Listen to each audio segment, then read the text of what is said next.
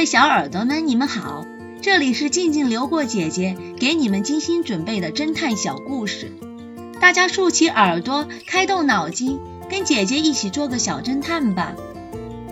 小侦探系列二百三十一，无字借条的敲诈。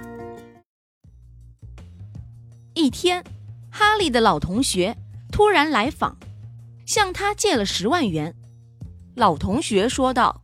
我三个月后一定会还你，并且老同学用钢笔写下了借条。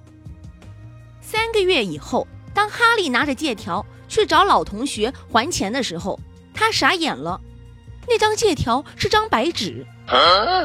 老同学讥讽哈利财迷心窍，拿张白纸来敲诈，气得哈利不知道应该怎么办。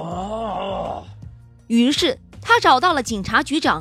让他来给断断理。警察局长说：“你借给他钱时有没有第三个人？如果有证人的话，那就好办了。”哈利一脸委屈地说：“哎呀，就是没有啊！要是有，我能这么被耍吗？这样吧，哈利，我帮你找个人吧，让我问问他，也许他知道是怎么回事。”当他们拿着借条找 X 神探时，呵呵，不用化验了。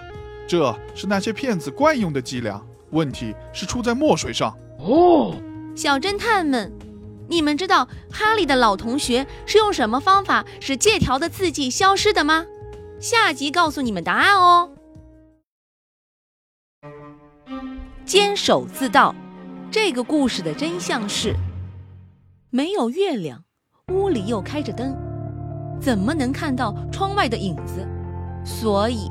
X 神探认为老李是在撒谎。